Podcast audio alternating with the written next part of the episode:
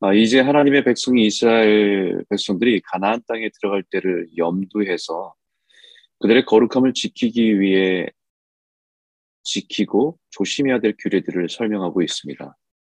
여러 가지 말하는데 좀 정리를 해보면 어, 첫 번째는 하나님의 창조 질서를 깨뜨리지 말라라는 것입니다. 그 중에 서로 다른 가축들을 교미시키지 말라라고 말합니다. 서로 다른 종자를 섞어서 키우지 말라는 것이죠. 심지어는 서로 다른 재료를 직조한, 섞어서 직조한 옷을 입지 말라는 것입니다.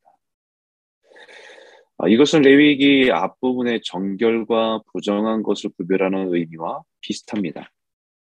그 자체가 나쁘고 악한 것이 아니라 우리의 모든 일상에서 내가 누구인지를 기억하며 거룩한 백성으로 살아가라고 하는 말씀입니다. 거기에 하나님의 창조가 종류대로 아름답게 창조되었습니다. 그 모습 그대로가 하나님 보시기에 완벽한 아름다운 피조물인 것이었습니다. 그런데 우리의 욕심과 탐욕으로 더 나은 것을 얻기 위해서 종과 종을 뒤섞는다든지 서로 다른 종을 뒤섞어서 자라게 한다든지 하는 것을 조심하라는 것입니다. 이 말의 의미는 세상의 것과 하나님의 것을 뒤섞지 말라는 의미입니다. 두 번째는 절제하는 삶을 살라고 하는 것입니다. 가나안 땅에 들어가면 광야에서 살던 삶과는 완전히 다릅니다. 유목 생활에서 농경 생활로 전환하게 됩니다. 그 땅에 정착하며 각종 과목을 심어서 그 열매를 얻을 수 있습니다. 하지만 3년 동안 그 열매를 먹지 말라는 것입니다. 그 이유가 마치 사람이 아직 할례를 받지 못하는 것이기 때문에 하나님께 소유가 된 것이 아니기 때문에 하나님께 먼저 드려진 것이 되지 않았기 때문이라고 말합니다. 과목을 심어서 열매를 맺기 시작할 때 수확, 첫 해부터 수확해서 먹고 싶은 마음이 얼마나 간절하겠습니까? 하지만 먼저 하나님께 속함을 인정하고 기다림이 필요하다는 것입니다. 넷째 해가 되어서 먼저 그 과실이 하나님께 속함을 인정하고 하나님께 드리며 찬송하며 하나님을 높여드림이 먼저입니다. 열심히 수고해서 4년 동안 열매를 자기 만족을 위해서 취하지 않고 기다리고 기다리면서 하나님의 주권을 인정하는 것이 거룩입니다. 그리고 다섯 번째 해부터 그 열매를 취할 수 있는데 하나님의 약속은 분명합니다. 그 소산이 풍성하리라. 결코 부족하지 않게 하겠다는 것입니다.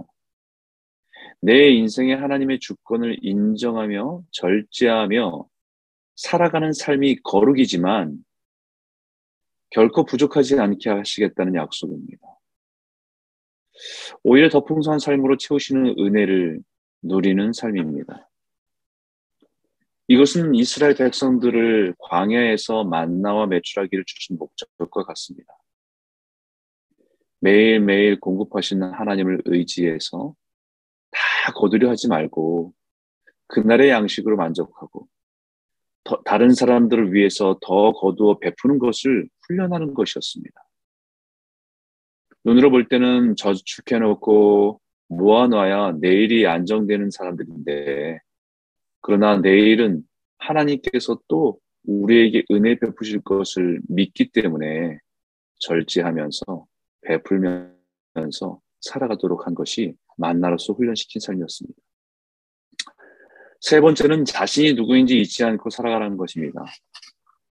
무엇을 먹을 때에도, 무엇을 마실 때에도, 무엇을 입을 때에도, 심지어는 어떤 머리 형태를 할 때에도 분별하며 살아가라는 것입니다. 당시 가나안에서는 우상 숭배와 함께 뒤섞인 문화가 많았습니다. 제물로 드린 제물의 피를 먹고 마시는 일들이 있었고 머리를 둥글게 깎아서 자신이 그 신에게 속해 있다는 것을 표현하기도 했고 우상의 상징을 몸에 새기는 문신을 행하기도 했습니다. 그런 이교적인 배경을 무시한 채 보기 좋다고 따라해서는 안 된다는 것이죠. 왜냐하면 우리는 그들은 하나님의 백성이기 때문입니다. 세상에 물들지 않고 자신을 거룩함으로 지킬 수 있는 가장 중요한 것은 안식일을 거룩히 지키는 것에서 시작합니다. 세상에 속해서 살아가다가 우리는 그 모든 일을 멈추고 하나님과의 관계로 돌아와 내가 누구인지를 다시 기억하며 영적인 쉼을, 쉼뿐만 아니라 영적인 질서를 새롭게 하는 시간이기 때문입니다. 네 번째는 우리 인생은 나그네의 임을 잊지 않는 것입니다. 우리는 이 땅에서 영원히 사는 존재가 아님을 분명히 기억하는 것입니다. 우리의 인생은 출생부터 죽음에 이르기까지 하나님께서 보내신 사명을 감당하며 살아가는 사람들임을 잊지 말라는 것입니다. 그렇기 때문에 인생의 끝을 살아가는 노인들을 볼 때에 공경하고 존경하는 마음으로 보아야 한다는 것이죠.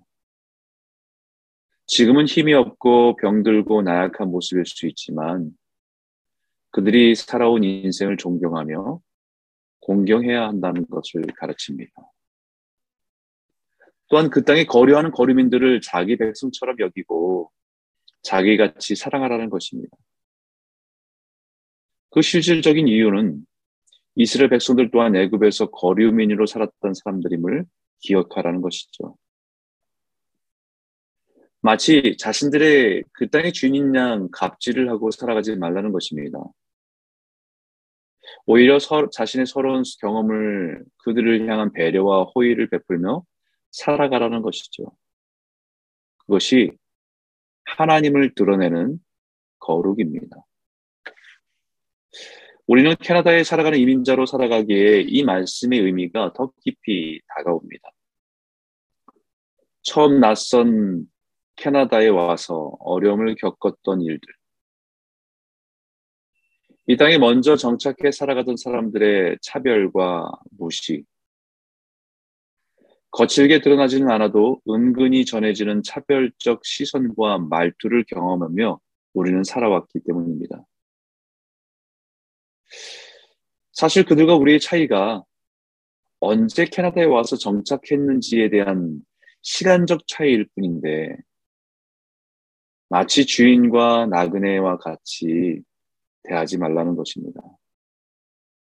이 땅의 주인은 하나님이심을 인정하며 나그네에 대한 우리가 서로를 돌아봐주고 사랑하는 것이 그것이 거룩입니다. 다섯 번째는 공평과 공정으로 행하는 것입니다. 재판을 하는 사람이든 사업을 하는 사람이든 장사를 하는 사람이든 어떤 일을 하든지 하나님의 성품이 드러나는 것이 거룩입니다. 하나님의 공평하시고 공정하신 하나님이시기 때문입니다. 지금 당장의 눈앞의 이익 때문에 불의를 택하지 말고 편법을 사용하지 말고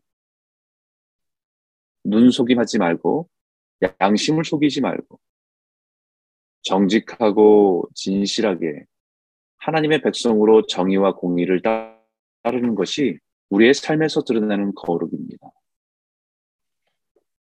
골로새서의 말씀처럼 무엇을 하든지 죽게 대하듯 하라.